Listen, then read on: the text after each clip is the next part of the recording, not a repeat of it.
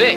שיחת רקע, הפודקאסט, שלוש, שי גולדן ונדב שטראוכלר, מזווית קצת אחרת. שבע, שמונה, שיחת רקע.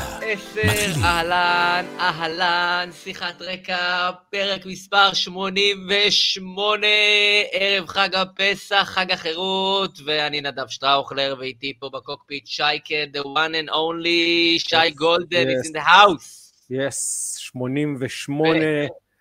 נגיד שלום לוויקטוריה צימר ולשגיא ואידי ולאיתן בר-און ול...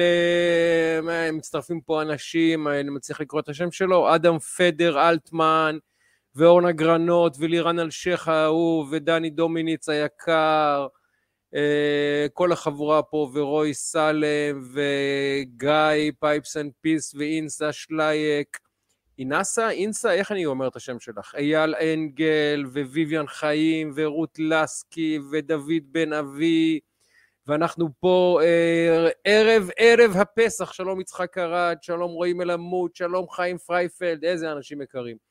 אה, הנה, באים לך מסן פרנסיסקו, תראה איזה יופי. פרנסיסקו באים, כל החבורה שלנו פה, ובן חקלאי, שלום אהלן בן. אני מכיר את בן מרמת גן, מבליך, לדעתי למדנו באותו תיכון, לדעתי זה בן חקלאי הזה. נכון בן? נכון? למדנו ביחד באותו זה, באותו תיכון? יאיר גדסי ואורנה הדר ונעמה דהן וציפי זמיר ויאיר שלום, יופי. יופי של הנה, חבורה. תראה איזה כיף. ונגיד שמי שעורך אותנו ומפיק אותנו, ואת כל הדבר הזה מאחורי הקלעים, ומייצר את הדבר הנפלא הזה, זה שותפנו לפוד כמובן, רני אשל, האחד והיחיד, הזדמנות להגיד חג שמח לכל משפחת אשל היקרה והאהובה. אה, שייקה, קודם כל נתחיל בברכות מזל טוב, נשמה שלי, יום הולדת, כן, כפרה כן. עליך. אתמול היה יום הולדתי העברי, י"ב בניסן, 52 מלאו לנער, ובשישי, בעזרת השם, אה, יהיה הלועזי, ואז אני לוקח את בתי הקטנה, בתי הקטנה, אה, נועה, האהובה, לוקחת אותי ללונדון על חשבוני. אז אני נוסע ל... אה, כן, נייס, כל הכבוד לה. כן, כן, כן. אנחנו לקחה חופש מהצבא כמה ימים, מהבסיס שלה בהדממה, ואנחנו נהיה ביחד בלונדון, ואני זקוק לחופש הזה. אני אומר לך, מאז יציאת מצרים לא היה זקוק יהודי ל- לחופש כמוני, באמת, באמת, באמת זקוק לחופש הזה, אתה לא מבין באיזו רמה התקופה הזאת התישה אותי, התישה אותי ממש. שלום חיים סרוסי היקר, מה שלומך? אה, א', אה, מאמין, מבין, מכיר ומוקיר. אה, יופי של משקפיים, אחי, יופי של משקפיים, כן, זה כן, חדש, כן. חדשות. אני מזדקן ויש לי, אה, כלומר, אני מתחיל, פשוט מתחיל לראות פחות טוב, אז אני, אה, אני פשוט מרכיב משקפיים, אין מה לעשות, אני משקפופר. אחי. משקפופר כמוך. אה, נציג את נדב שטראוכלר למי שבפעם הראשונה איתנו, ואיכשהו, אני מניח, תראה, אתה כבר כוכב טלוויזיה די, די רציני, אתה מופיע בהרבה, ב, בהרבה פאנלים וערוצים וכולי וכולי, נדב שטראוכלר שותף בין, ל- בלניאדו שטראוכלר תקשורת, אחד מיועצים האסטרטגיים המובילים בישראל, אחד ממשרדי ייעוץ האסטרטגיים המובילים בישראל, אה, עובד גם, אה, משמש גם כרב סרן בדובר צה"ל, ייעץ לכמעט כל הפוליטיקאים בישראל, חברות ענקיות, אה, גופים ענקיים, מנהל משברים, מנהל אה, קמפיינים, מנהל גם, אה, ניהל גם את קמפיין הבחירות של איזה, הראשון כבר, השני, לא זוכר כבר, מי זוכר כבר מה זה היה, של מר נתניהו, עבד גם אה, לצידו אה, אה, במשרד ראש הממשלה, וזכינו כולנו באמת ליהנות מחוכמתו ומתבונתו, והוא גם הבן של אה, טובה וישי שטראוכלר. בואו, דברים בשם אומרם. טובה ואבישי שמארחים אותנו. בליל הסדר, אנחנו. מחכים לזה כבר, יפה מאוד. חביבי. בדיוק. אה, יש אה, full house. קודם כל, נתחיל כתמיד, אנחנו מתחילים עם אה, פרק החולצות. פרק החולצות. יש לנו 60 דקות on the clock, אז אנחנו נעשה פרק חולצות אה, אה, קצרצר ותכליתי, ולאחריו נגלוש לעניינים, כי הם רבים ומרובים. שייקה, אני רואה שאתה... אגב, תיאמנו את הצבעים, זה כבר יפה, לא רק כן, את המשקפיים. כן. אבל אני, תתחיל אתה, אה, ואז אני אקח אותנו. כן. אז אני, אה, הפלייאוף ב-NBA מתחיל, וזה שמחה גדולה, בשבוע הבא, אם ירצה השם, אני אה, מתחיל הפלייאוף של ה-NBA, אני כמובן אוהד סלטיקס, אבל אני רוצה לפרגן לקבוצה בשם סקרמנטו קינגס, שהיא היא, עד לפני אה, שבוע הייתה הקבוצה שנעדרה הכי הרבה שנים מהפלייאוף בכל הספורט המקצועני בארצות הברית. 16 שנים היא לא הגיעה לפלייאוף, והשנה, אחרי 16 שנה, היא הצליחה לעשות את זה. אני לובש את המספר 55 של שחקן בשם ג'ייסון וויליאמס. מי שמכיר, מכיר, שחקן שכינויו היה שוקולד לבן, הווה אומר שאפילו חברינו האפרו-אמריקאים הריצו אותו בשל אה, כישורים שהם אמרו שאינם מתאימים לשחקן לבן. אה, אז אני היום מציין בעצם את החוגג עם הקינגס, את השבירה אחלה של... שחקן, אחלה שחקן. שחקן נהדר, מי, ש... מי שילך ליוטיוב ויקיש ג'ייסון וויליאמס, ווייט שוקולד, יראה דברים באמת אה, קוסם עם הכדור. אה, 16 שנים הם חיכו לפלייאוף, והנה אני מפרגן להם. אנחנו כמובן אוהדי בוסטון סלטיקס, אבל אה, מפרגנים לסקרמנטו קינגס. יפה. סקרמנטו קינג שגם עמרי כספי אה, שיחק. וכספי אה, היה, כספי שיחק עם 18, נכון. כספי שיחק עם נכון, 18, כספי, ש- שואלת. ויקטוריה, שואלת ויקטוריה צימר איזה מספר? 18, כן, אחלה עמרי. יפה. אה, יפה, יפה. שמע, אני היום עם חולצה כי אה, זה, זה- אם לא היום אז מתי? אה. דרור עבדי מנחש שזו הקבוצה של, אה, החולצה של אלן שירר בבלקבורן. היה לנו, אגב, בלקבורן, אבל זה לא בלקבורן רוברס, אבל אם אתה מזהה, שים לב מי, אתה, אתה רואה? אתה מזהה את הפ- הפרצוף? אה, לא מספיק. אני אעזור לך? אני. אעזור לך? כן.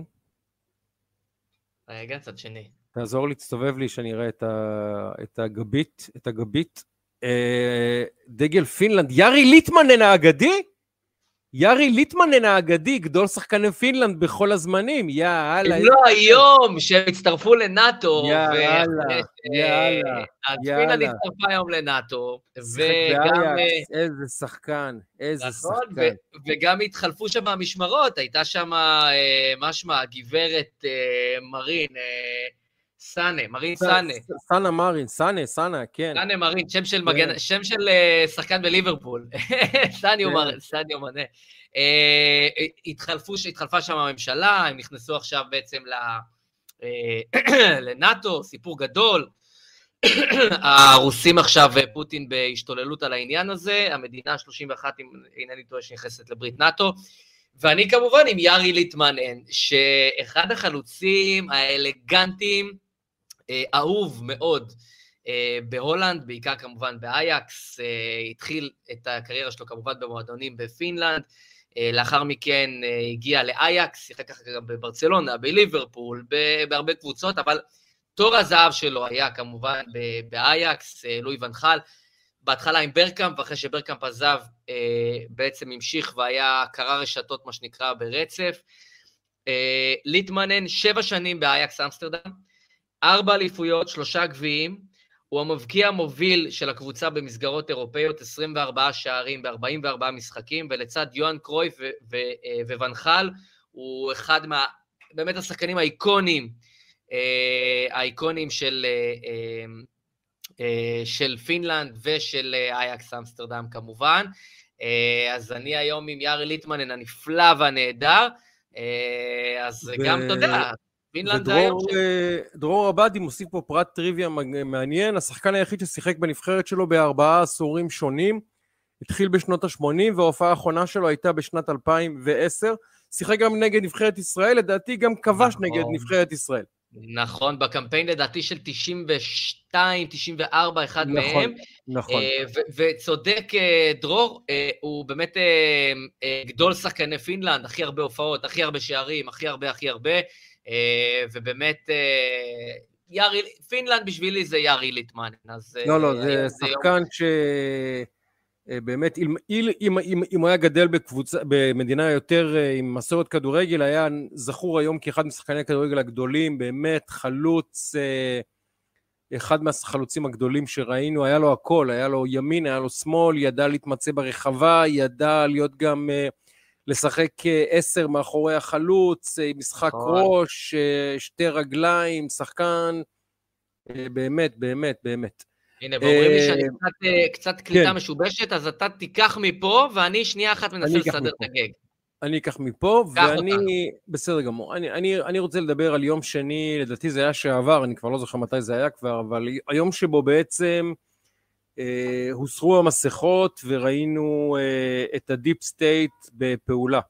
לאורך כל השנים באמת אה, אה, גם אני חייב להודות, כשדיברו איתי על ה deep state אמרתי כן בסדר נו אה, קונספירציות, אה, טוב לספר, לספרים של ג'ון גרישם וטום קלנסי וכולי וכולי, אבל ראינו אותו, ראינו אותו ביום שני בפעולה, זה היה יום שני שעבר, אה, השביתו פה את נתב"ג בהתראה של עשר דקות, השביתו פה את בתי החולים בהתראה של עשר דקות, השביתו פה את מערכת החינוך. מזכיר לך, אגב, מזכיר לך את, ה... אני מקווה שרואים אותי, קולטים יותר טוב עכשיו, אה, מזכיר לך את, אה, אה, מי זו הייתה? אורית סטרוק, שדיברה שכל אחד צריך לעשות מה שזה, והיא אחר כך תיקנה, והיה, היא דיברה על זה שיש, מצ... שכאילו, לא לטפל, כן לטפל, והיא...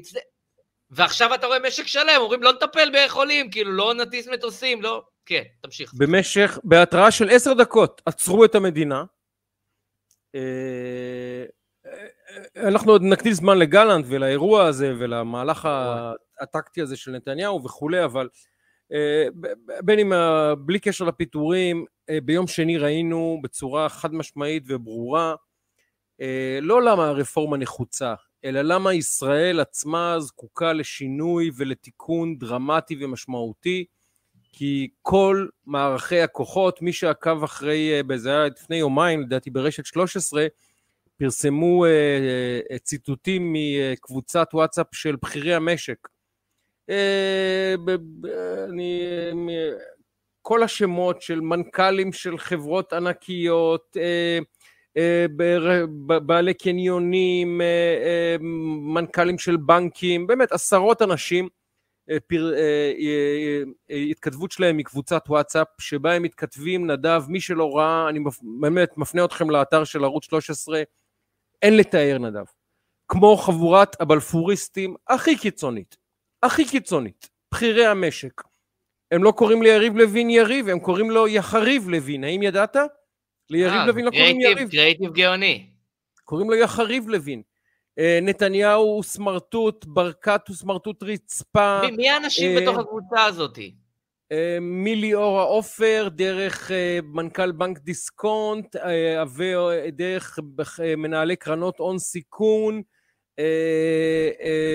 איך קוראים לו הזה, הראל ויזל, המנכ"ל של ביג, המנכ"ל של מליסרון, המנכ"ל של קניוני עזריאלי, כל, כל מי שאתה חושב שהוא מנכ"ל בקבוצה עסקית משמעותית בישראל, מבנקים, דרך חברות, דרך ארגונים, דרך וואטאבר, כולם שם מתכתבים כמו פעילי מחאה על מלא, ואתה פשוט מבין שהמדינה הזאת כולה וכל מוקדי הכוח שלה אה, נשלטים בידי קבוצת עילית מאוד מאוד מצומצמת, מאוד אלימה, שחושבת בצורה מונוליטית, בצורה אחידה, בצורה יחידה. ונדב, האירוע שאנחנו מנהלים עכשיו הוא בכלל לא רפורמה משפטית, לא, הרפורמה המשפטית היא כמעט כבר לא מעניינת.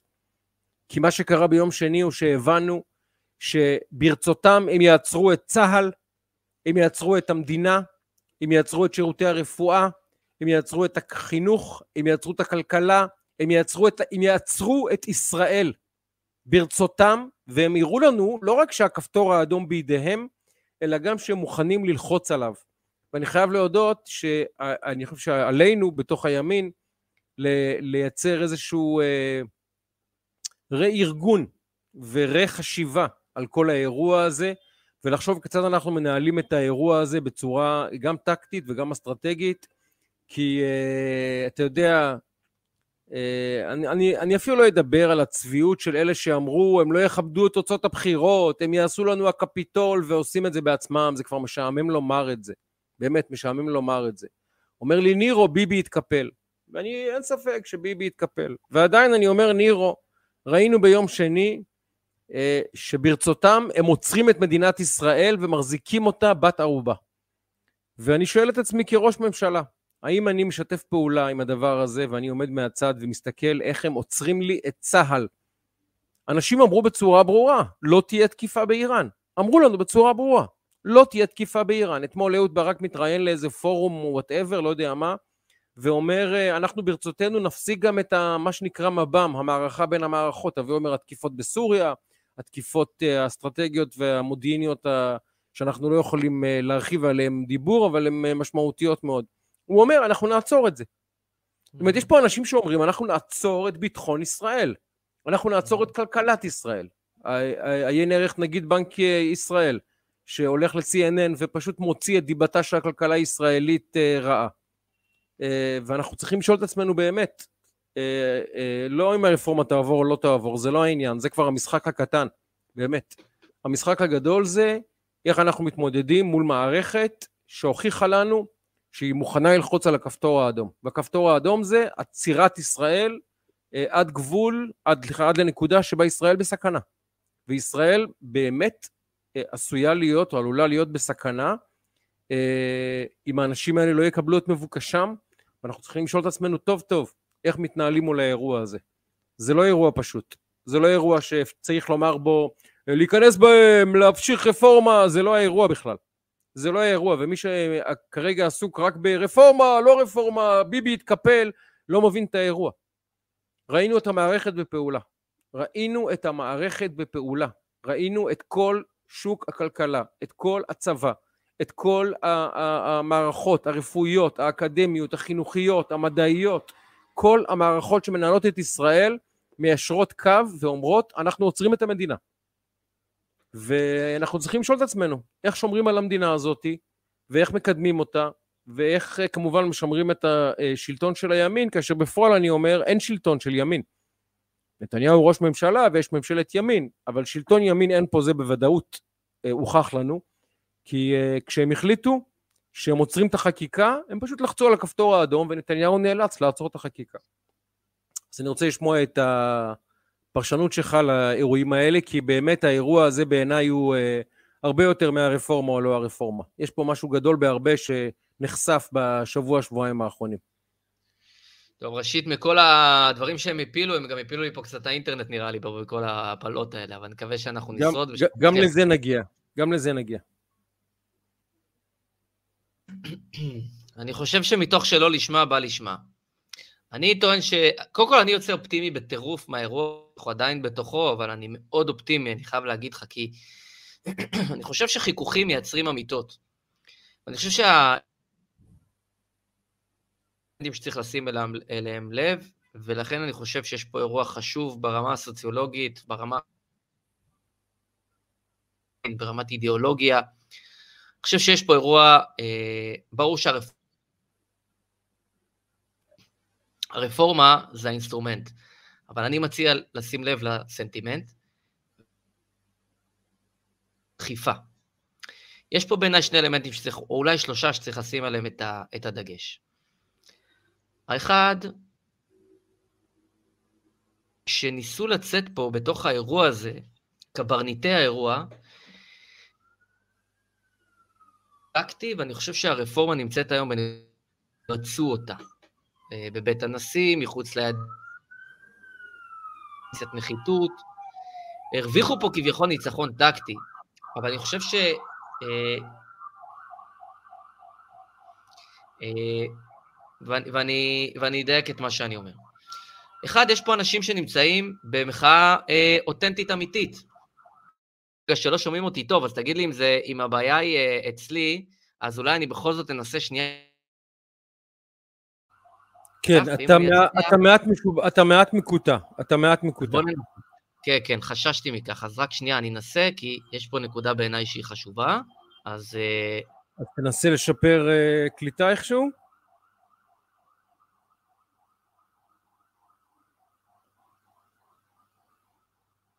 כן. אמ, אני מקווה שזה יהיה עכשיו קצת יותר טוב. אתה מצליח לשמוע אותי? אני שומע אותך, בוא, בוא נקווה לטוב. אוקיי, אז, אז אני, אני אתן את הנקודה. אני חושב שיש פה אה, כמה אלמנטים אה, שהם משמעותיים וחשובים, וכדאי לשים, עליהם, אה, לשים אליהם, אליהם לב ולשים את הדגש. אה, יש פה אחד רגשות אותנטיים של אנשים שבאמת מרגישים במידה מסוימת שגנבו להם את המדינה, שהמדינה הולכת למקומות שהם לא רצו בה, אה, שהם הסתכלו על אה, כיוון מסוים והמדינה הולכת למקום אחר, ולא סתם יש פה הרבה מאוד אנשים מבוגרים במחאה הזאת, לכתחילה, אה, במידה מסוימת, הקימו את המדינה, או ההורים שלהם הקימו את המדינה, ומסתכלים על הילדים שלהם, וקרה אירוע מבחינתם שהוא דרמטי, ואני מתייחס לרצח רבין בנקודה הזאת, שהוא משנה מצב צבירה. לאחריו החיים השתנו. נתניהו עלה לשלטון, הימין אז בשלטון, פחות או יותר וכולי. ולא רק זאת, אף זאת, שמי שהוא אחד הסימבולים של, ה... של האירוע הזה והחזיק את הסמל וכולי, הוא היום שר ביטחון פנים במדינת ישראל. הם רואים את זה והם מתפלצים, ויש להם כאב אמיתי. אני אומר את זה קצת ב... אה, ברמה רחבה, אבל הם רואים את זה.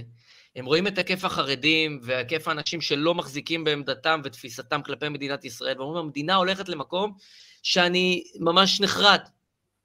ואני חושב שזה רגש אותנטי, אמיתי, של כאב, שאסור לזלזל בו, וצריך לבחון אותו, וצריך להסתכל עליו, וצריך להכיר בו. זה לא קשור בכלל לרפורמה, רפורמה היא אמצעי לעניין, הוא האינסטרומנט, הוא לא הסנטימנט.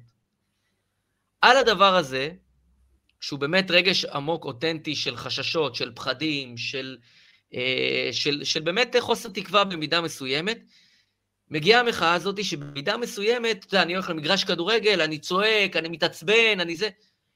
פורקן מסוים, אנשים באו לפרוק את הכאב הזה, שהוא היה כאב עצור אצלם במשך הרבה מאוד זמן, ואני חושב שעצם הפורקן הוא חשוב. על הדבר הזה, על הרגשות האותנטיים האלה וכן הלאה, ועל התפיסות האלה, מתלבש משהו שהוא מנגנון אה, מאוד משומן, שצמח ב-V15, שהתייעל במחאת בלפור, והגיע לרמת אה, יכולות, דיוק אה, וכשירות, אה, אני אקרא לזה מכנה אהוד ברק, אוקיי? אנשים שעובדים בדבר הזה, שחיים את הדבר הזה, שיש להם הרבה מאוד תחכום והרבה מאוד... ולוקחים את הדבר, את הרגשות האותנטיים האלה, והם בונים על זה עוד קומה, קומה מניפולטיבית, קומה שהרציונל שלהם הוא לא הרציונל של אנשים שכואב להם במקום הזה. אלה סוכני כאוס על אמת, סוכני כאוס על אמת, שרוצים לקחת את הדבר הזה ועושים הרבה מאוד פעולות מניפולטיביות, קמפיין הוצאת הכספים, קמפיין הסרבנות, קמפיין, הרבה מאוד קמפיינים שיש פה על, על, בתוך הקמפיין הזה שחיים. יש פה אנשים שהם סיירת מטכ"ל, זה לא בכדי. קמפיין, אני עשיתי את הניתוח, ניתוח הכספים של הקמפיין הזה, שזה חסר mm-hmm. תקדים אי פעם בתולדות מדינת ישראל, mm-hmm.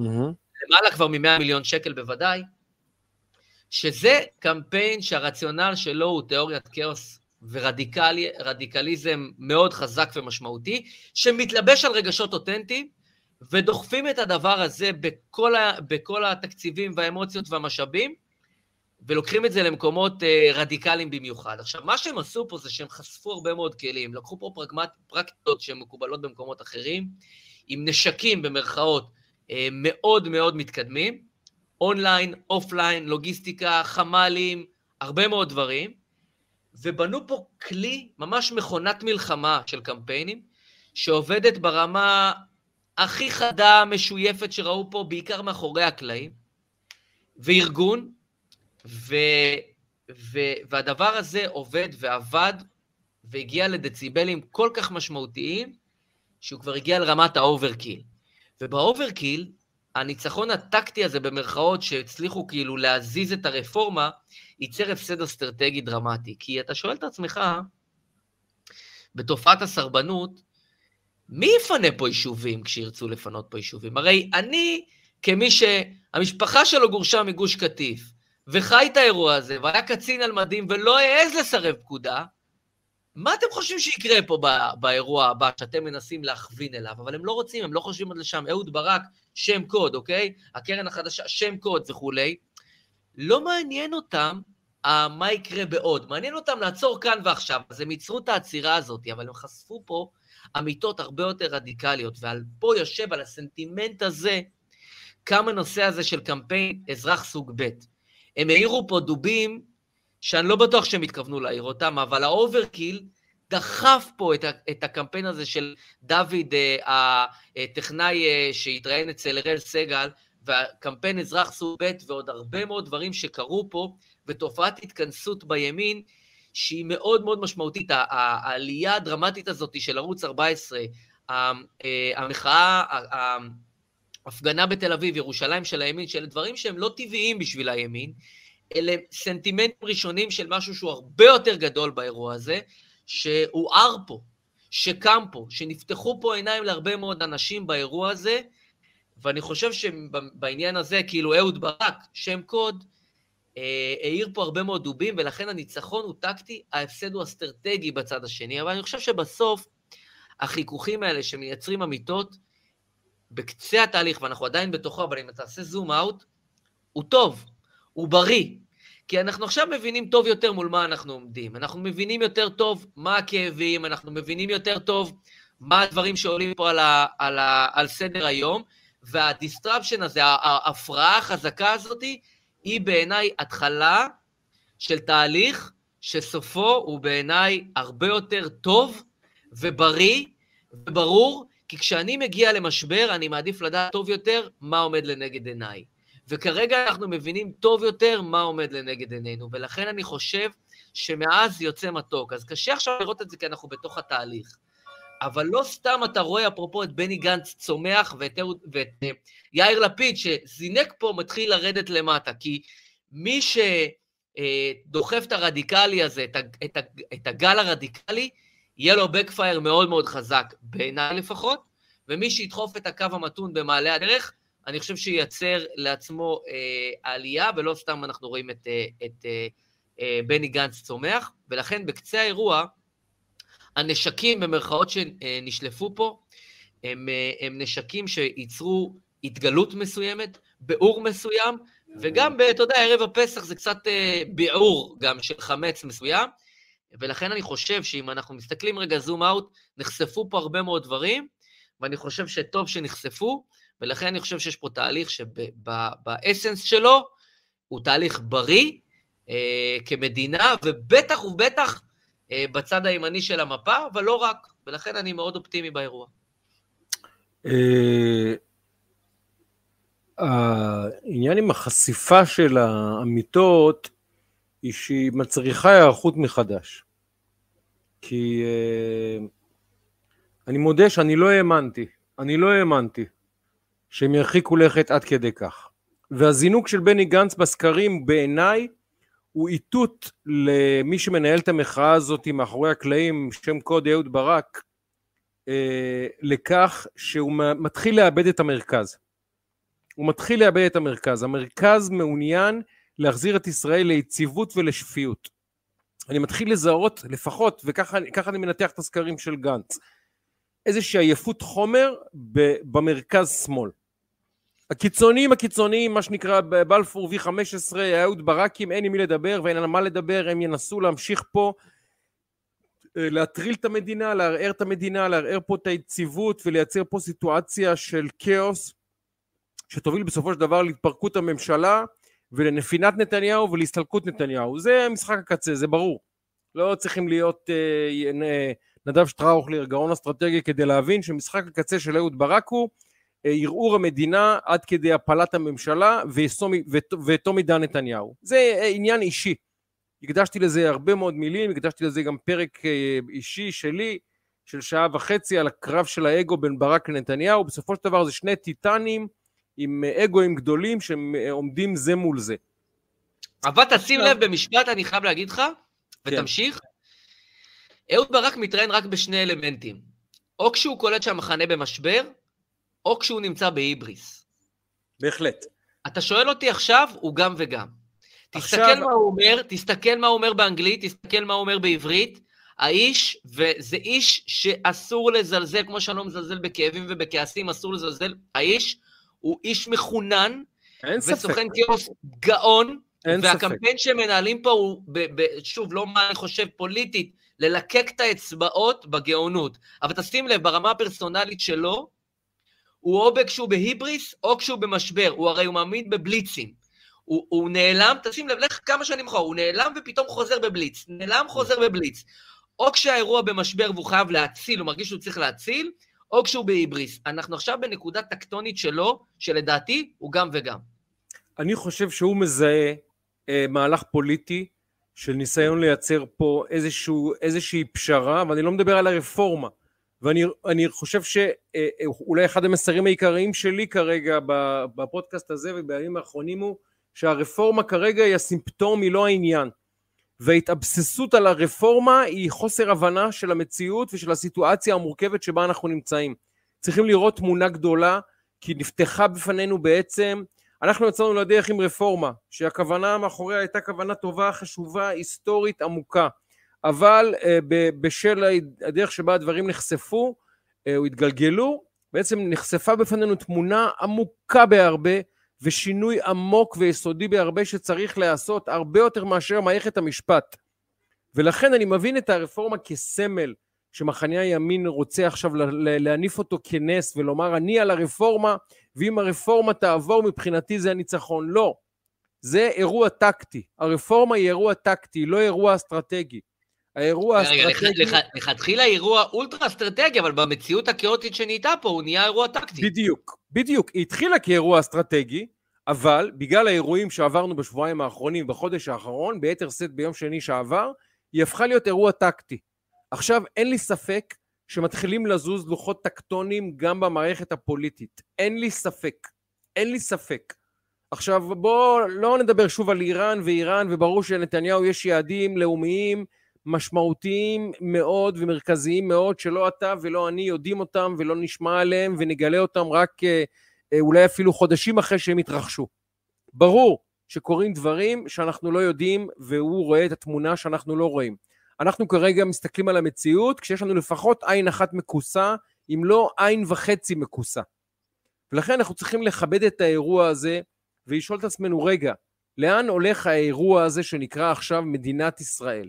כי בעצם לראשונה, אני חושב ב-75 השנים הראשונות שלנו, וזה בעצם מדהים, זה שנות, אה, אה, אה, אה, שלוש שנות דור, או שלושה דורות שחלפו, 75 שנה, אנחנו מגיעים לנקודה שבה אה, ישראל בעצם אה, נחשפת באמת, נחשפת על כל פצעיה, על כל חולאיה, על כל אה, אי איזוניה, על כל האי שוויון המזעזע שבה, על הפערים העמוקים שבה, על העובדה שכל הצמרת הכלכלית, העסקית, הביטחונית, המדעית, החינוכית, הפוליטית שלה, חושבת, משפטית כמובן, חושבת בצורה אחת. ועכשיו השאלה היא, האם הרוב של הציבור שנמצא מתחת לארמון הזכוכית הזה, מסוגל אה, לייצר כניסה לתוך הארמון הזה ולייצר איזושהי מעורבות אמיתית במשילות בישראל. כי בסופו של דבר כרגע אין משילות בישראל לשום ממשלה שאינה עושה אה, דברה של האליטה. זה אנחנו מבינים כבר. אם אתה לא עושה דברו של, עושה, עושה דברו של האליטה, אתה לא תמשול, היא תעצור אותך. אם זה כלכלית, אם זה באמצעות סרבנות, אם זה באמצעות מערכת המשפט. ראינו את כל הכלים. אגב, היום אהוד ברק, חייב בסוגריים, הוא, הוא אמר ציוץ כזה, אני חייב להקריא לך את הציוץ, מטורף, שים לב. על הנושא הגרעיני. כן. עכשיו, אהוד ברק... בגלל זה אני אומר לך, לא, לא, אני אומר לך שהוא שם, שהוא בנקודה, הוא שם. אבל יש פה משהו מרתק, שאיכשהו חמק לכולם מתחת לרדאר. כולם מתייחסים לזה. אה, ככה. אגב, עד שתמצא, הוא דיבר באנגלית לפני כמה ימים על הקטע של... מצייץ אה, אהוד ברק היום את זה. כן, לנו כן, זה כן. נשמע הזוי, העברית שלו בפיסוק הוא לא כל כך יודע לפסק פסיקים ונקודות, לא משנה, אבל בשיחות של ישראלים עם גורמים מדיניים במערב עולה דאגה עמוקה שלהם, של הגורמים במערב, מהאפשרות שאם תצלח ההפיכה המשטרית וכולי, תתכונן בלב המזרח התיכון דיקטטורה משיחית שלרשותה נשק גרעיני. עכשיו, אחינו, זה אתה הפרת את העמימות של ישראל בנושא הגרעין? זה המשמעות. עזוב את, את הקרקס הפוליטי של הטקסט הזה, זה לא מעניין. בסדר, עזוב, הבנתי. ראש ממשלה ישראלי בגלוי אומר, יש לישראל נשק גרעיני. זו הפעם הראשונה בהיסטוריה של מדינת ישראל שזכורה לי של התבטאות בדרג הזה שמודה בגלוי שיש לנו נשק גרעיני. עקרון העמימות הקדוש של ישראל, שבו אף ממשלה מעולם לא הודתה בקיומו של גרעין ישראלי, היום נפרץ על ידי אהוד ברק, כדי לייצר עוד אה, שני סנט פוליטי. זה דבר שחמק מתחת לרדאר של כולם פה. זה דבר לא ייאמן. ראש ממשלת ישראל לשעבר מודה שיש לנו נשק גרעיני ומפר את עקרון העמימות בשם הפוליטיקה. וזה מחזיר אותי למה שאמרתי לפני דקה. תגיד, איפה הצנזורה? תגיד, איפה הצנזורה? אני לא הבנתי. יודע, אני לא יודע, אני המום, ראיתי את זה, אני לא האמנתי, כולם התעסקו בניסיון אה, הסתה שלו נגד ישראל בעולם. בסדר, יאללה, בסדר, עזוב, זה לא מעניין. אמרתי, אחי, אתה ראש ממשלה, הודית עכשיו שיש לישראל נשק גרעיני. מעולם לא הייתה התבטאות רשמית או התבטאות בקולו של אף אדם, בטח לא ראש ממשלה לשעבר, שאמר, יש לנו נשק גרעיני. תמיד קרצנו, תמיד אמרנו מפעל הטקסטיל בדימונה, תמיד אמרנו לפי פרסומים זרים. הוא אומר לראשונה בקולו ובשמו, יש לנו נשק גרעיני. אני לא מאמין שזה קרה, וזה חמק מתחת לרדאר. זה פשוט חמק מתחת לרדאר של כולם. עכשיו, זה, נדב, על זה אני מדבר. אה, יש לנו, יש מולנו פה קבוצה, נכנה אותה ה deep state, נכנה אותה, נכנה אותה אהוד ברק, נכנה אותה מה שאתם רוצים, בלפור, זה לא מעניין השם שלהם. שמוכנה באמת, באמת, באמת, לשפוך את כל ישראל עם המים. ועכשיו השאלה האמיתית היא כזאתי, איך אנחנו שומרים על ישראל, שומרים על העקרונות האסטרטגיים שלנו, שומרים על היעדים הלאומיים שלנו, שומרים על ערכים ועל, אה, ועל uh, מתווים שנועדו לקיים אותנו במזרח התיכון וגם בעולם המערבי וכן הלאה וכן הלאה, מבלי שאנחנו uh, uh, הורסים את ישראל. כי כרגע צריכים לשמור על ישראל מפני האנשים האלה, וצריכים לשאול את עצמנו, הדבר הברור בעיניי לפחות הוא שהאסון הגדול ביותר יהיה אם הימין יתפרק לתוך עצמו ויתחיל בהאשמות על נתניהו ועל בן גביר ועליי ועליך ולא יודע מה והממשלה הזאת תקרוס לתוך עצמה ויהיו בחירות. הדבר הכי גרוע שיכול לקרות זה בחירות. הכי גרוע. אני מאוד מקווה אגב שבני גנץ ייכנס לממשלה. מאוד מקווה. מאוד מקווה כדי להרגיע את המצב וכדי לייצר איזושהי יציבות במיינסטרים כדי שנוכל לעבוד עכשיו כמה שנים. כמה שנים צריכים לעבוד פה ולתקן פה כמה קלקולים די מזעזעים שנחשפו. ולצערי, אני אומר את זה בלב כבד, הממשלה הזאתי, בהרכב שלה, מול הכוחות שנמצאים מולה, לא יאפשרו לה לעבוד. לא יאפשרו לה. זה לא יקרה. זה לא יקרה. הצבא לא יאפשר, גל, גלי בהרב לא תאפשר, מערכת המשפט לא, תאפ, לא תאפשר, המערכת העסקית, בנק ישראל לא יאפשר, לא יאפשרו לממשלה לעבוד, צריכים לקבל את זה כהנחת יסוד. ומי שאומר אוי אוי אוי, איך שאומר ינון, אוי אוי אוי, תמשיכו להגיד אוי אוי אוי. הנחת היסוד היא שהמערכת לא תיתן לממשלה הזאת לעבוד. ועכשיו צריכים לעשות חושבים, מה עושים? מה עושים? בצורה בוגרת, לא בצורה בכיינית, לא בצורה שלקחו לי, אכלו לי, שתו לי, זה לא פייר. נכון, זה לא פייר, אכלו לנו, שתו לנו, דפקו אותנו, אז בסדר, ראינו הכל. אבל איך מנהלים את האירוע הזה? איך מנהלים את האירוע הזה בשום שכל, בלי לשחק לידיהם, בלי להביא לבחירות, וכמובן שבבחירות הבאות אנחנו יודעים שתהיה ממשלת עבאס, לפיד, whatever, איזה מוטציה אחרת, אנחנו יודעים שזה יהיה. אז לא לאבד את הראש בימין, לשמור על קור רוח, ולהתחיל לחשוב טקטית, אה, נקודתית מול האירוע הזה, וגם אסטרטגית לאומית, לטווח אני... ארוך. כי האירוע הזה הוא הרבה יותר גדול עכשיו מהרפורמה המשפטית, עם כל הכבוד. אני רוצה להגיד לך למה עוד אני אה, מעודד מהאירוע הזה. אני טוען שראש ממשלת ישראל בשנת 2031 הוא אדם שלא נמצא על האג'נדה כרגע. סיכוי טוב שראש ממשלת ישראל בשנת 2031, זה סך הכל עוד שמונה שנים, הוא לא אדם שנמצא כרגע בפוליטיקה הישראלית. עכשיו, אני יודע שכשאני הייתי קצת יותר צעיר, אז האירוע של הגירוש מגוש קטיף השפיע עליי מאוד. אני חושב שהאירוע שקורה עכשיו השפיע מאוד על מי שיהיה ראש ממשלת ישראל בעוד שמונה שנים. עכשיו, שמונה שנים זה נראה לנו הרבה זמן, אני חושב שהאיש הזה, שאנחנו לא יודעים מי הוא, בסדר? יכול להיות שהוא הייטקיסט, קצין, ווטאבר, לא יודע מה הוא, מי הוא, כמה, למה. הוא חווה, והוא סיכוי סביר פלוס שהוא מהימין, אוקיי? מה לעשות, אנחנו מכירים את המספרים. האיש הזה עכשיו ראה בשלושה חודשים האחרונים מה קרה. הוא גם רואה איך הממשלה הזאת מתנהלת. ואם הוא יהיה ראש ממשלה, אתה יודע, הרי אנחנו, ברגע שבנט עשה פה מעשה, את המעשה בנט שלו, הוא פתח פה כל מיני אפשרויות שיכולות לקרות באופן קצת יותר טבעי בעתיד, כמו פתאום מפלגה שתפציע, ופתאום, אתה יודע, תקפוץ, ופתאום תהיה איזו הפתעה ותהיה שמונה, עשרה מנדטים, והיא תהיה אולי באיזושהי רשות ממשלה או בתפקיד מאוד בכיר, ובלג אחרי זה הוא כבר יכול להיות ראש ממשלה, אם הציבור יאהב אותו, ויתחבר אליו, וזה יכול לקרות גם בתוך ארבע שנים, אבל בוא נגיד שמונה שנים, אוקיי? האירוע שקורה עכשיו בימין הוא לוחות טקטונים אמיתיים.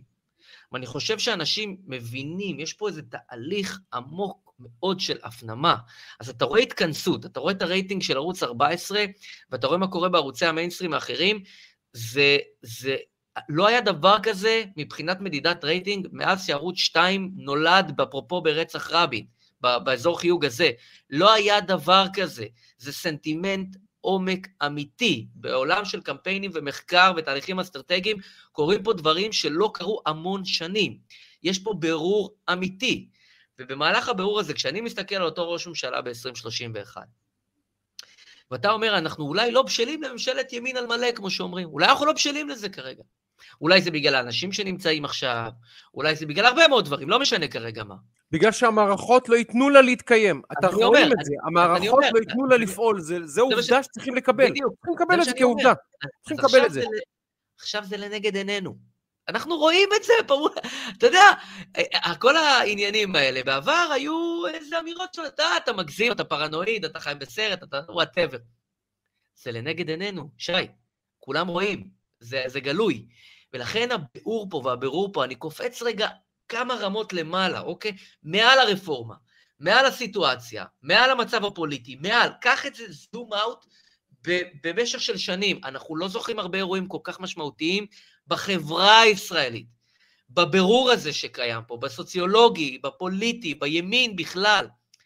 היה פה נס מטורף של ה-64 מנדטים, ופתאום אתה רואה שאתה בכלל ה-64 האלה לא רלוונטיים, כי מי שבעצם שולט פה בבוכלטריה הרלוונטית, זה לא משנה אם היה לך גם 640 מנדטים, אז אתה מבין איפה האירוע המשמעותי, אתה מבין איפה צריך לעשות את השינויים האמיתיים. עכשיו, זה לא לוקח שבוע או חודש או שנה, והממשלה הזאת, מאז שהיא קמה, עשתה היקף שאין מספיק ידיים פה, אפילו ומאזינים ואוזניים, כדי להבין כמה שגיאות הממשלה הזו עשתה בהנגשה, בהחלטות, אפשר למנות אותם בכמויות, באמת.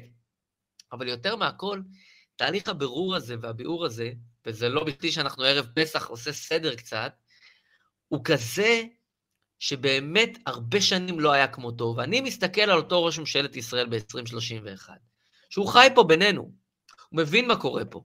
משהו זז אצלו עכשיו. משהו זז אצלו כמו שמשהו זז אצלי בגירוש מגוש קטיף, כמו משהו שזז אצל הרבה אנשים, בדברים שהם מאוד דרמטיים שקרו. וקרה פה דבר, קורה פה לנגד עינינו, דבר דרמטי שאנחנו לא יכולים ואסור, ואני מציע לכל אחד ואחד מאיתנו לא למדוד אותו בכאן ועכשיו, אלא לעשות את הזום אאוט הזה. להבין שהאדוות של האירוע הזה לא יקרו מחר בבוקר, לא יקרו בעוד חודשיים.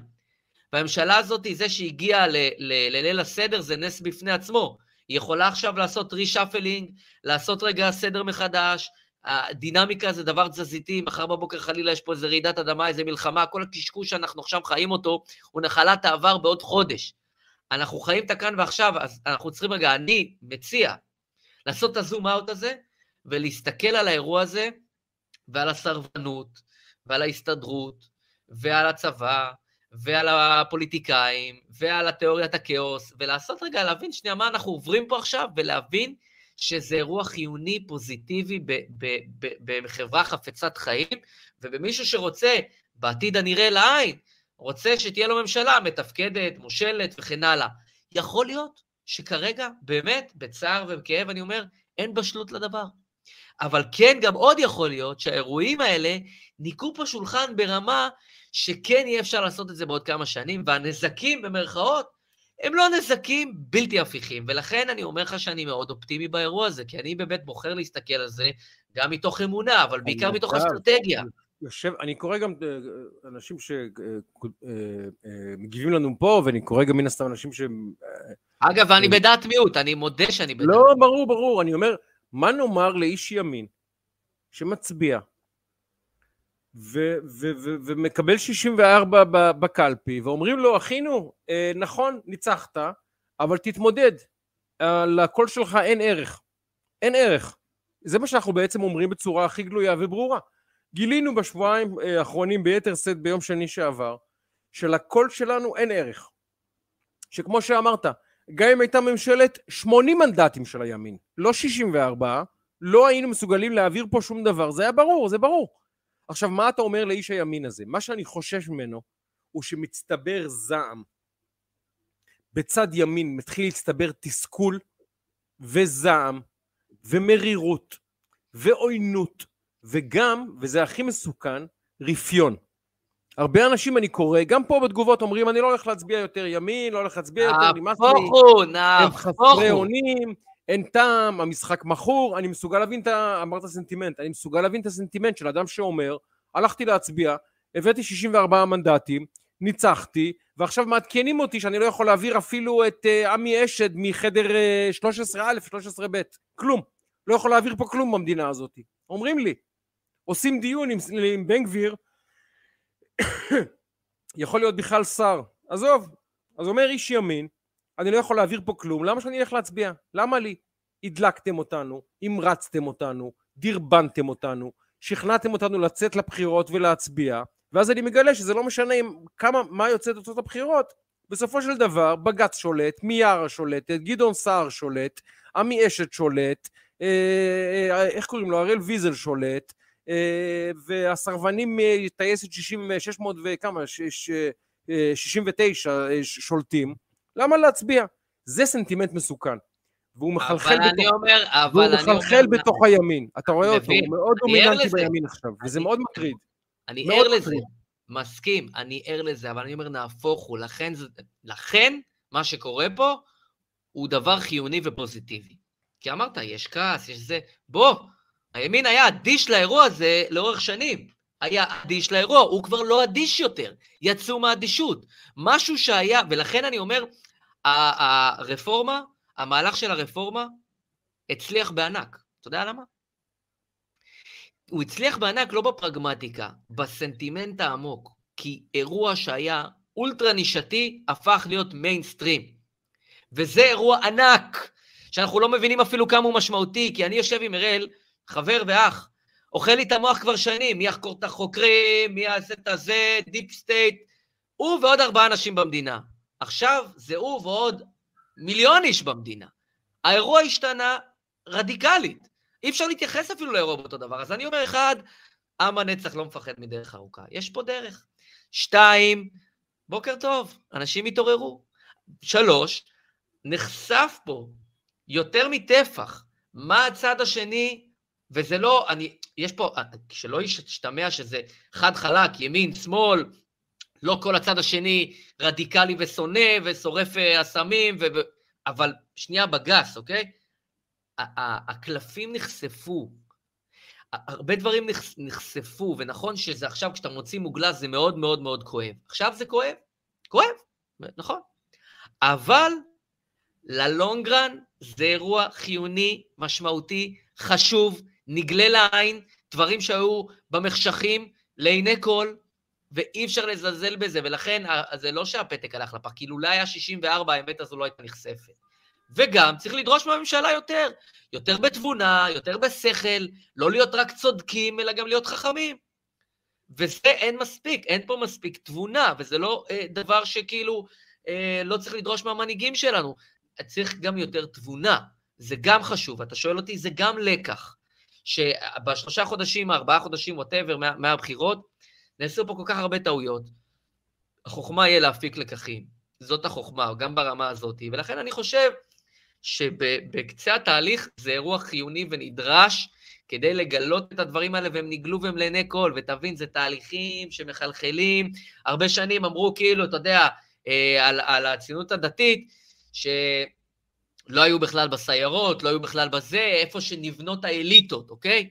היום אתה זורק את, הכומתה בבד אחד, ואני לא אומר את זה, אני גאה בזה, אבל אני חושב שזה גם עצוב, כי זה לא מייצג את החברה הישראלית, למעלה מ-50% בבד אחד, חובשי כיפה, אתה מבין מה יקרה פה עוד 20 שנה. אז זה לא קורה היום, זה יקרה עוד 10 שנים, נכון? אז כואב עכשיו, אבל בעוד 5-10 שנים, התהליך שאנחנו רואים עכשיו, הוא תהליך אולטרה חיוני כדי להגשים אידיאולוגיה בטווח הארוך.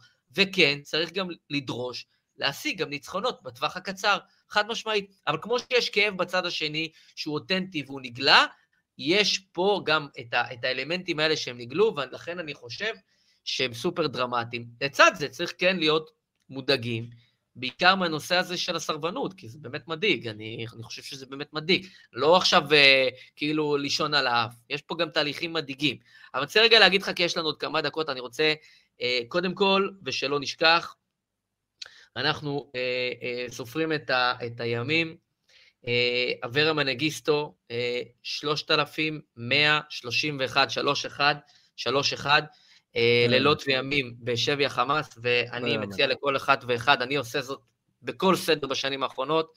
אה, יש כיסא לאברה שאנחנו משאירים כדי לזכור ולהזכיר, אה, אז אני מציע באמת לכל אחד ואחד, חג החירות, אתה יודע, זה, זה, זה כל כך, בחג החירות ל, ל, לחשוב ולדבר ולספר אה, גם על, אה, על אברה מנגיסטו כמובן, אז אנחנו סופרים את הימים אה, כבר למעלה משמונה שנים, ו, אה, ואסור לשכוח ו, ותמיד להזכיר, ולהזכיר גם למנהיגים שלנו, וגם להזכיר ל, לילדים, אה, ולדבר על זה.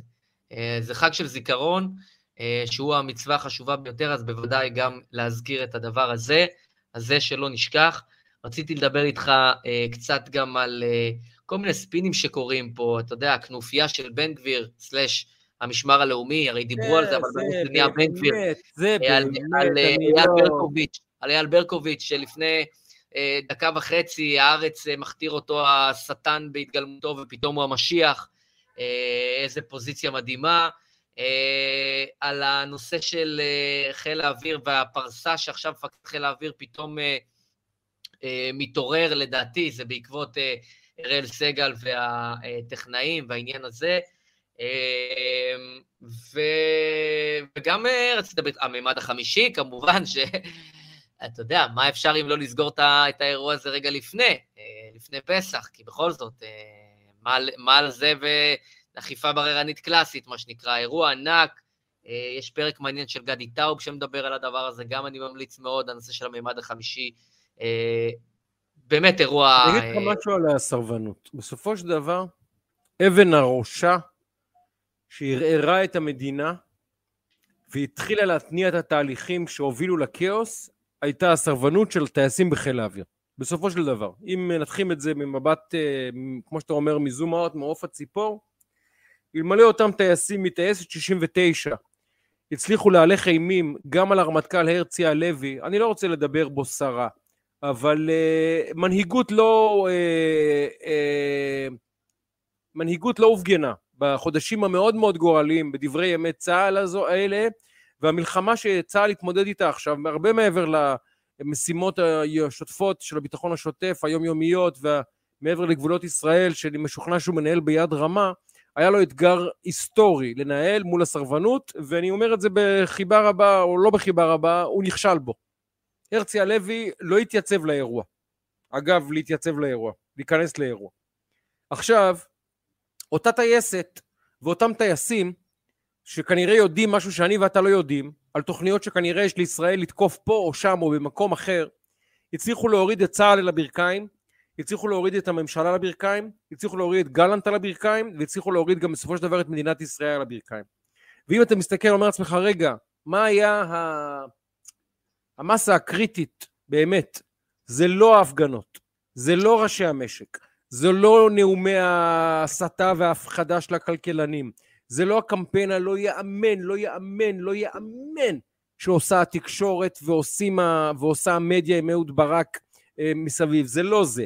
בסופו של דבר, מי שהצליח להוריד את המדינה על הברכיים, היו חבורה של 30-40 טייסים ב-F-35 ו-F-15I, שאמרו למדינה לא תהיה תקיפה באיראן. בסופו של דבר, ככה אני מנתח את זה. ופה היה נדרש, אגב, משפט שלמה אמיתי.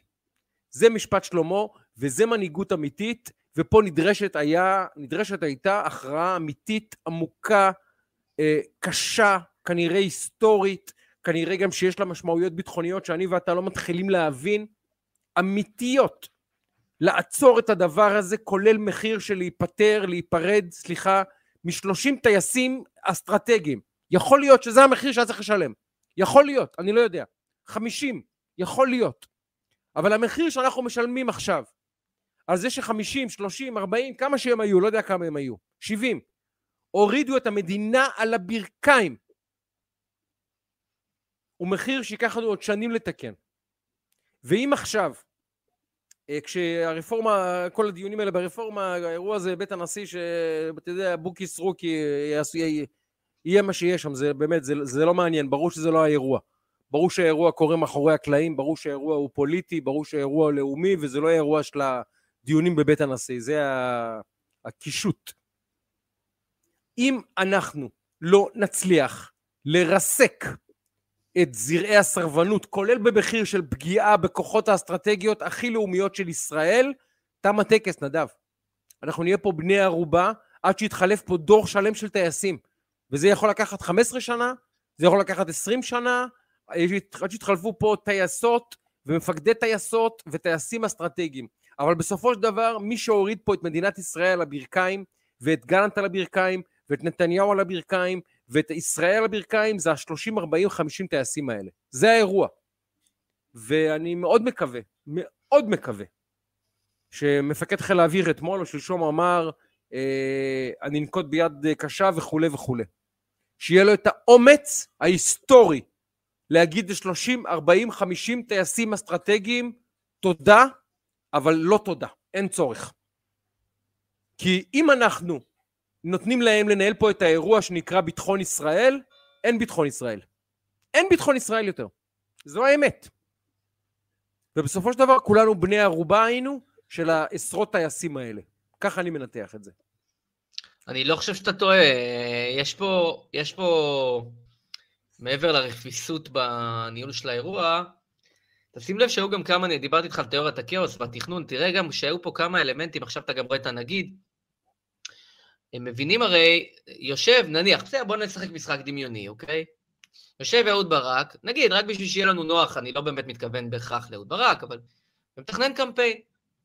הוא אומר, תראה, יש פה כאב אמיתי של אנשים, ולי יש endless budget, כמה כסף שאני רוצה, אוקיי? כדי להעביר את המסרים. ו... ואני אומר, איפה אני יכול ללחוץ כדי לייצר את השינוי כשאני בדפיציט, כשאני בחיסרון? אז אני אומר, אחד, מה ניסו לעשות? אה, יוצאים מיליון איש לרחוב. לא יתקרב למספרים, לא יתקרב לחצי מהמספרים, לא, אולי רבע מהמספרים, אבל זה לא משנה. הוא הצליח לייצר איזושהי מסה קריטית, הוא בשיטה שלו מדבר על אה, שלושה וחצי, נדמה לי, אחוזים, זה מה שהוא אמר, בכל מחאה שהצליחה, אה, אחד וחצי או שניים וחצי אחוז מה, אה, מהתושבים הבגירים במדינה יוצאים להפגין, כל הניסיונות שנבדקו במאה השנים האחרונות, לאורך זמן, הפילו ממשלה. אהוד ברק בקולו אומר, אוקיי? שוב, אני נכנס לדוקטרינה, כדי שנבין את ה... אנחנו בשיחת רקע, המשחק מאחורי המשחק. אז אחד אומר, אני אוציא מיליון איש לרחוב. לא כי מיליון, אבל הוא הוציא באמת את המספרים שהוא רצה פחות או יותר. עכשיו, הוא גם מוציא במרכאות, שוב, את האנשים הנכונים לרחוב, האנשים היצרנים, את האנשים הרלוונטיים. התיישב על רגש אמיתי, אותנטי, תיעל אותו לאינטרסים שלו. ייצר דמון, שכבר היה קיים, זה כבר הרבה יותר גדול מביבי, זה שלמות המדינה, זה העתיד המדינה, זה מה שאני רוצה, זאת אומרת, הוא הצליח לייצר פה את הדבר הזה, אבל הוא נכשל במספרים, לכאורה, במידה. הוא ניסה להוציא, לפגוע בכלכלה, אז הוא, הוציא, הוא עשה את, ה, את, ה, את הנושא של הכספים, ניסה להוציא את הכספים, עשה פה כאילו טירוף של הכספים, הוצאת הכספים וכולי, ואז קרס הבנק, קרס לו גם התפיסה של הוצאת הכספים. ראה שהכלכלה נפגעת, אבל לא מקריסה. ניסה להקריס, לכאורה, כן? ואז מה באמת היה הקש ששבר? הביטחון. כי אנחנו בכל זאת, תראה איך זה מדהים. לא החברה, לא הכלכלה, הביטחון. פגע בעצב הרך ביותר. איך אתה מביא 37 מתוך 40 טייסים, או 38 מתוך 40 טייסים של אותה טייסת? איך אתה מארגן את הדבר הזה? חשבת על זה פעם?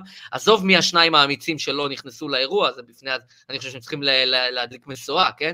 אבל איך אתה מאגד כל כך הרבה אנשים? תחשוב מה הצרכים שהיו פה, כמה ניסיונות נכשלו, מה התהליכים שאתה צריך לעשות, להיכנס לתוך הקליקות האלה, להניע אותם לתוך הדבר הזה, להוציא מכתב.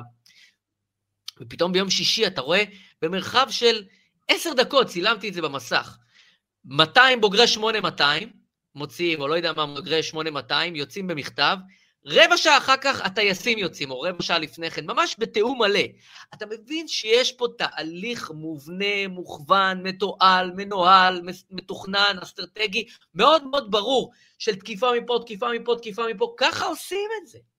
ככה עושים את זה.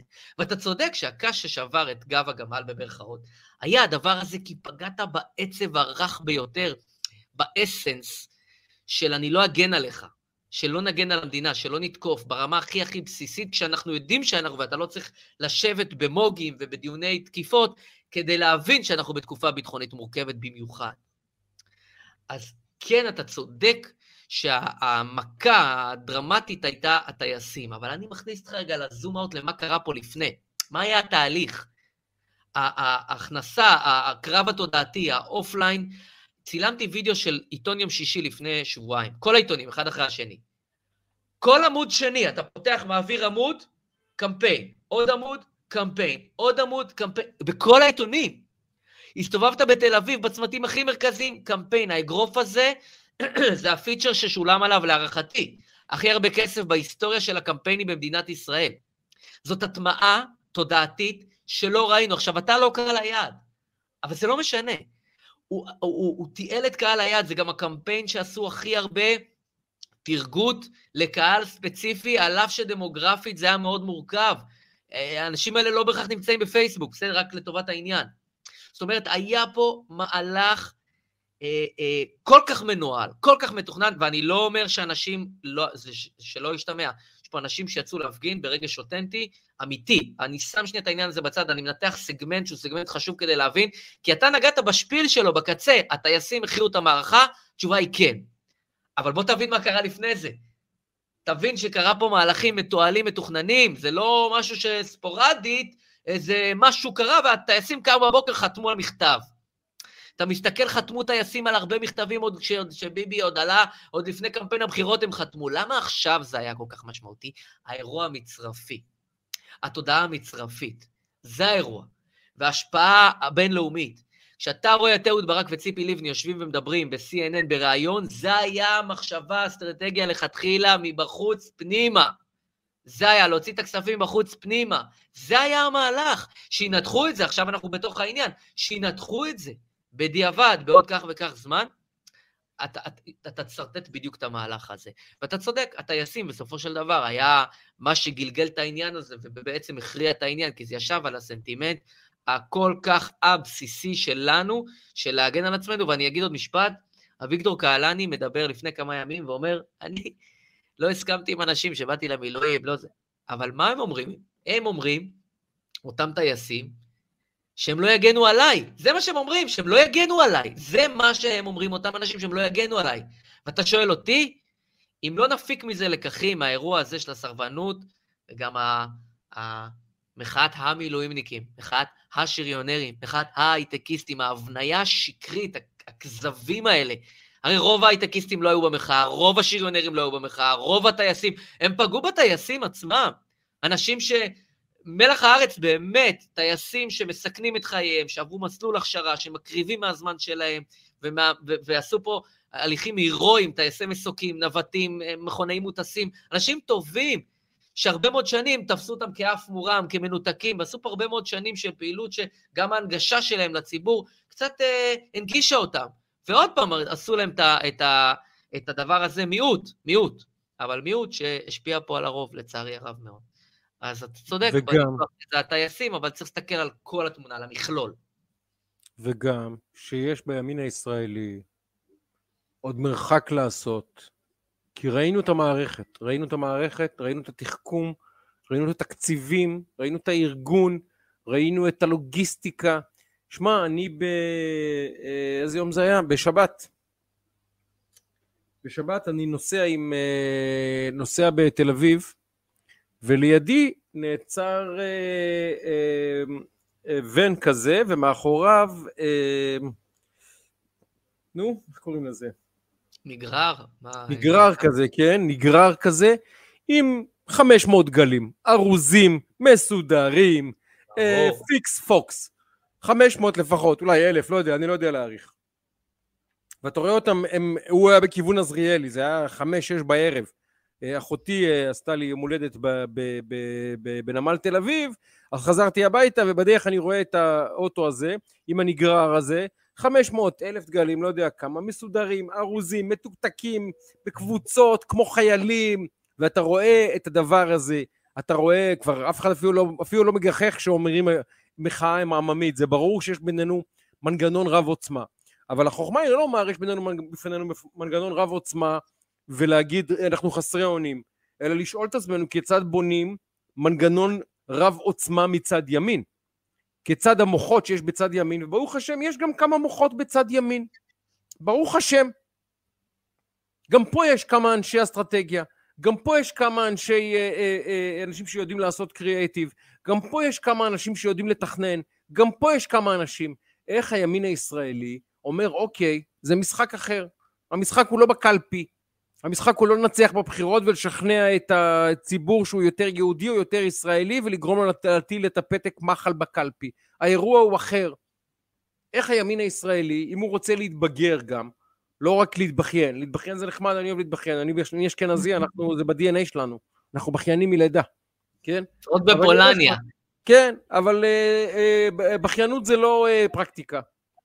האם הימין הישראלי מתבגר ואומר, אוקיי, הבנתי, ראיתי את המערכת בפעולה. אני עכשיו מאמן קבוצת כדורגל, ואני רואה, אני לומד את הקבוצה השנייה, אני מה שנקרא רואה סרטים, רואה אותה משחקת. אוקיי, האם אני יכול להשיב מלחמה שערה? האם אני יכול לתכנן גם אני? האם גם אני יכול לגייס פה מערך? האם גם אני יכול פה לייצר פה סיטואציות אה, אה, של אה, אה, נוכחות שלי בכל הצמתים המרכזיים של המשק והכלכלה והביטחון והאקדמיה והאקדמיה והניהול וה whatever בישראל? או שאני רק יושב ומתבכיין? לא. deep state זה נחמד. ראינו את ה deep state בפעולה, בראבו, באמת, כל הכבוד, עשו לנו בית ספר, אין מה לומר.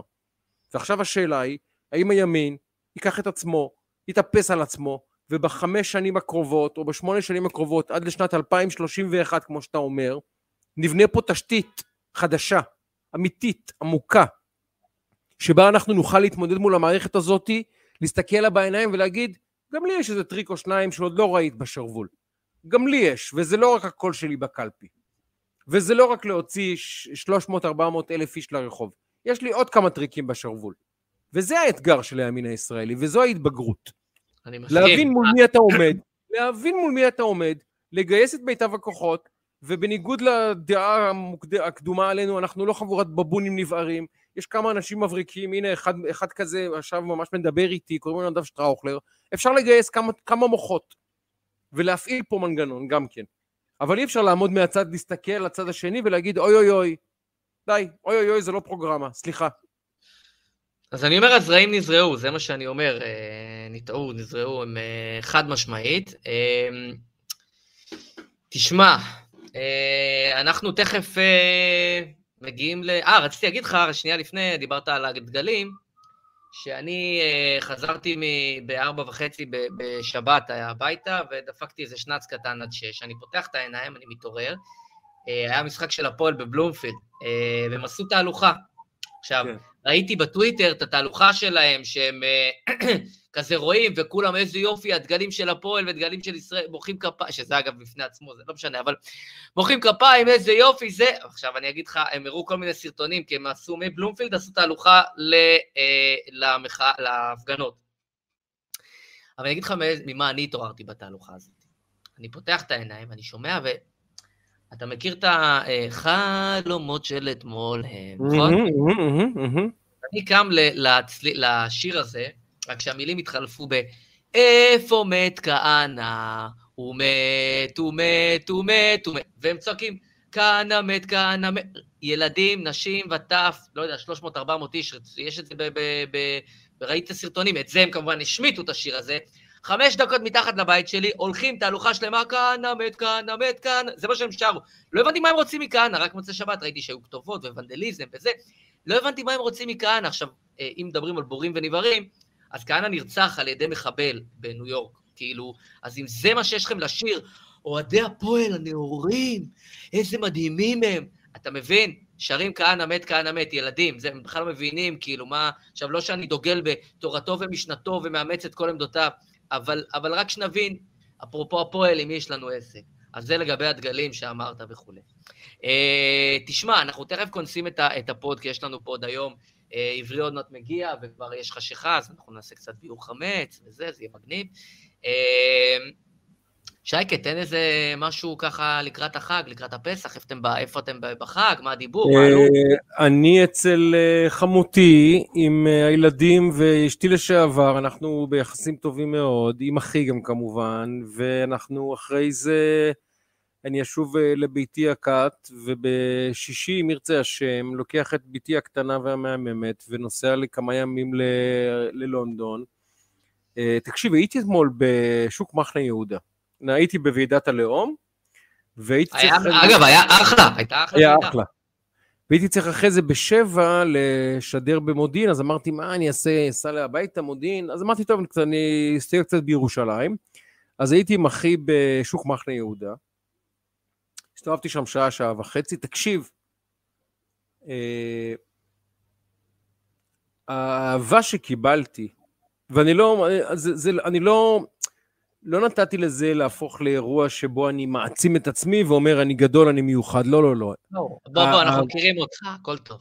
כן, האהבה של תודה על מה שאתם עושים בערוץ 14, תודה על מה שאתם משמשים לנו פה, תודה על מה שאתם, אה, על, על המאבק שאתם מנהלים בשמנו. אני אומר לך, אה, אני לא צוחק, אני לא מגזים, אם 30 איש עצרו אותי בשעה וחצי. אני לא מגזים, אולי, אולי 40. כל אני מאמין לגמרי. שתי דקות מישהו עוצר אותי ומבקש לומר תודה. לא, רק, רק תודה על מה שאתם עושים. ואתה מבין את הסנטימנט הזה, אתה מבין משמעית. את חד משמעית. האנשים האלה שרואים את עצמם כאזרח סוג ב' וכאנשים מושתקים, וכאנשים שה deep state, סליחה על הבוטות, מחרבן להם על הראש. ויש מישהו שהוא מדבר בשמם, אתה רואה את הדבר הזה ואתה, זה מילא אותי בהרבה מאוד, אה, הרבה מאוד אה, שכנוע בצדקת הדרך שלי, כי אתה רואה את האנשים האלה ואתה אומר, מי נותן להם קול? מי נותן להם פה? מי נותן להם? מי נותן להם את, ה, את, את הקול שלהם? ובאמת, זה... ב, אתה לא מבין, מבוגרים וצעירים וחרדים וילדים ונשים וזקנים ו-you name it, ואנשים שאתה לא מצפה שנראים, שאתה חושב שהם הם, היפסטרים ירושלמים, מהיפסטרים ירושלמים, דרך זוג חרדים, דרך... פשוט כל ישראל עוצר ואומר לי תודה.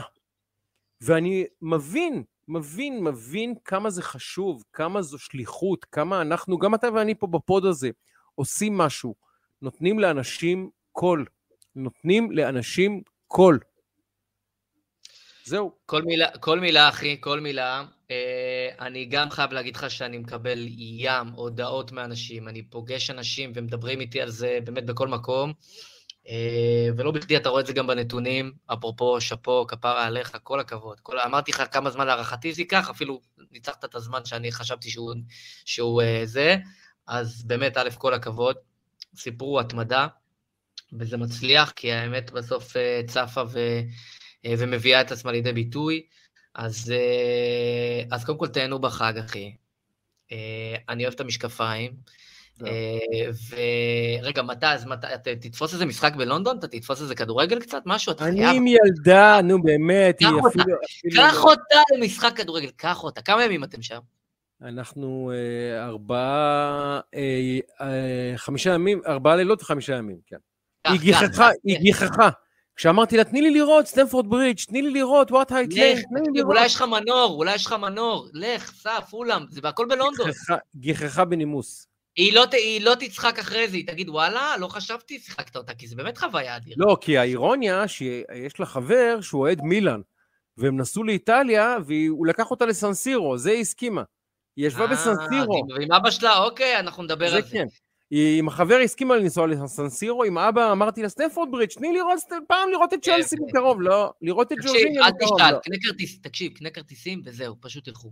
זה גם בשעות סבבה, אחר הצהריים כזה, אתה תופס אה, כדורגל. נכון, בטח, בקטנה, קנה באלגנטיות. כרטיסים, תקשיב אני אומר לך, קנה כרטיסים ושבת שלום. אה, יפה, אנחנו בחג, אה, בעזרת השם, אצל סבא וסבא אבישי וסבתא טובה, עם האחים, לצערי אחי, היה אחי מגרמניה, הגיע, היינו ביחד בשבת שעברה, אבל פסח הם בגרמניה, אבל חוץ מזה כל השבט יהיה ביחד. אחרי זה יש לנו עוד איזה סוף שבוע בקטנה, ככה מתנתקים במדבר, ואחר כך עוד בכפר עזה אצל חברים בדרום, אז יש לנו מאוד יפה. מגוון. אה, אז, אה, אז בעזרת השם, אני מאחל לך, אחי היקר, ואני מאחל לכל אחת ואחד מהמאזינות ומאזינים, והצופות והצופים, אה, חג חירות שמח. באמת, לצאת מעבדות לחירות, זאת, זאת עבודה בפני אמן, עצמה. אמן, אמן. בטח בימים, בתקופה הזאת ובהקטיק שאנחנו נמצאים, ובטרלול מערכות ובשגעות, אבל אה, זה הציווי, לצאת מעבדות לחירות. אז uh, אני מאחל באמת לכולן ולכולם חג שמח, תהנו, תאכלו, תשתו, ת, ת, תרווחו ואפילו תסעדו אחר כך, גם זה יגיע. ואנחנו ניפגש פה אחרי החג, יש לנו הרבה תוכניות קדימה, אנחנו בעזרת השם עוד נבשר עליהן. היו לנו כמה שבועות מורכבים, ולכן היה ככה רצף מעט נקטע, ושי קם מאוד מאוד מוקדם בבוקר, ואני מתפנה מאוד מאוחר בערב, אז לפעמים קצת קשה לנו, אבל אנחנו לא מוותרים ולא נוותר, ומה ששי דיבר, גם באמת אנחנו סופגים את זה בקטע טוב, אה, מאוד מאוד, ובהרבה מקומות. אני גם חש את זה במיוחד, אז, אז זה לא מובן מאליו, ותודה רבה לכם ולכם שאתם איתנו כבר פרק 88, לא צחוק, אנחנו הולכים ומתקרבים כבר לפרק 100. אמ, אז... 100 אה, שיהיה, אמרנו, מול קהל פתוח, וזה, וזה אמרנו, זה הבטחה שנעמוד בה. יהיה, ואנחנו נערך לזה בהתאם, אבל יש לנו עוד הרבה תוכניות בדרך ונבשר עליהן בהמשך. אז זאת הזדמנות גדולה להגיד לכם שאנחנו בפייסבוק, ביוטיוב, בספוטיפיי, בגוגל פודקאסט, באפל פודקאסט, ננסה להעלות את הפרק הזה עוד הלילה או עד מחר בבוקר כדי שהוא יהיה ככה, באמת, אני חושב שהוא יהיה רלוונטי גם לחג, אני מקווה מאוד שכולם אה, ייהנו בבריאות ובביטחון עם משפחתכם, באהבה רבה וגדולה. אה, אז שייקה, אנחנו אה, ניפרד ונאחל חג שמח לכולן ולכולם. מילה שלך? חג שמח, עם ישראל חי. ובאמת מגיעה לנו יציאה לחירות, כי היינו, ב, אנחנו, ב, גילינו את העבדות, ראינו את העבדות, הגיע הזמן לצאת לחירות. יפה מאוד, יפה מאוד, אז שייקה, דש חם ונשיקות לכל המשפחה, ומזל טוב, מברוק ענק אחרי היקר לשלינקה ולעברי וזה, ותכף באים הילדים עושים לי יום הולדת, אז אני בסוף שבוע כזה אירוע כזה של יום הולדת מתמשך, כזה. יאללה, כמה שיותר, כמה שיותר, לחגוג כל הזדמנות. אז אנחנו נאחל לכולם חג חירות שמח ובשורות טובות וסלמת.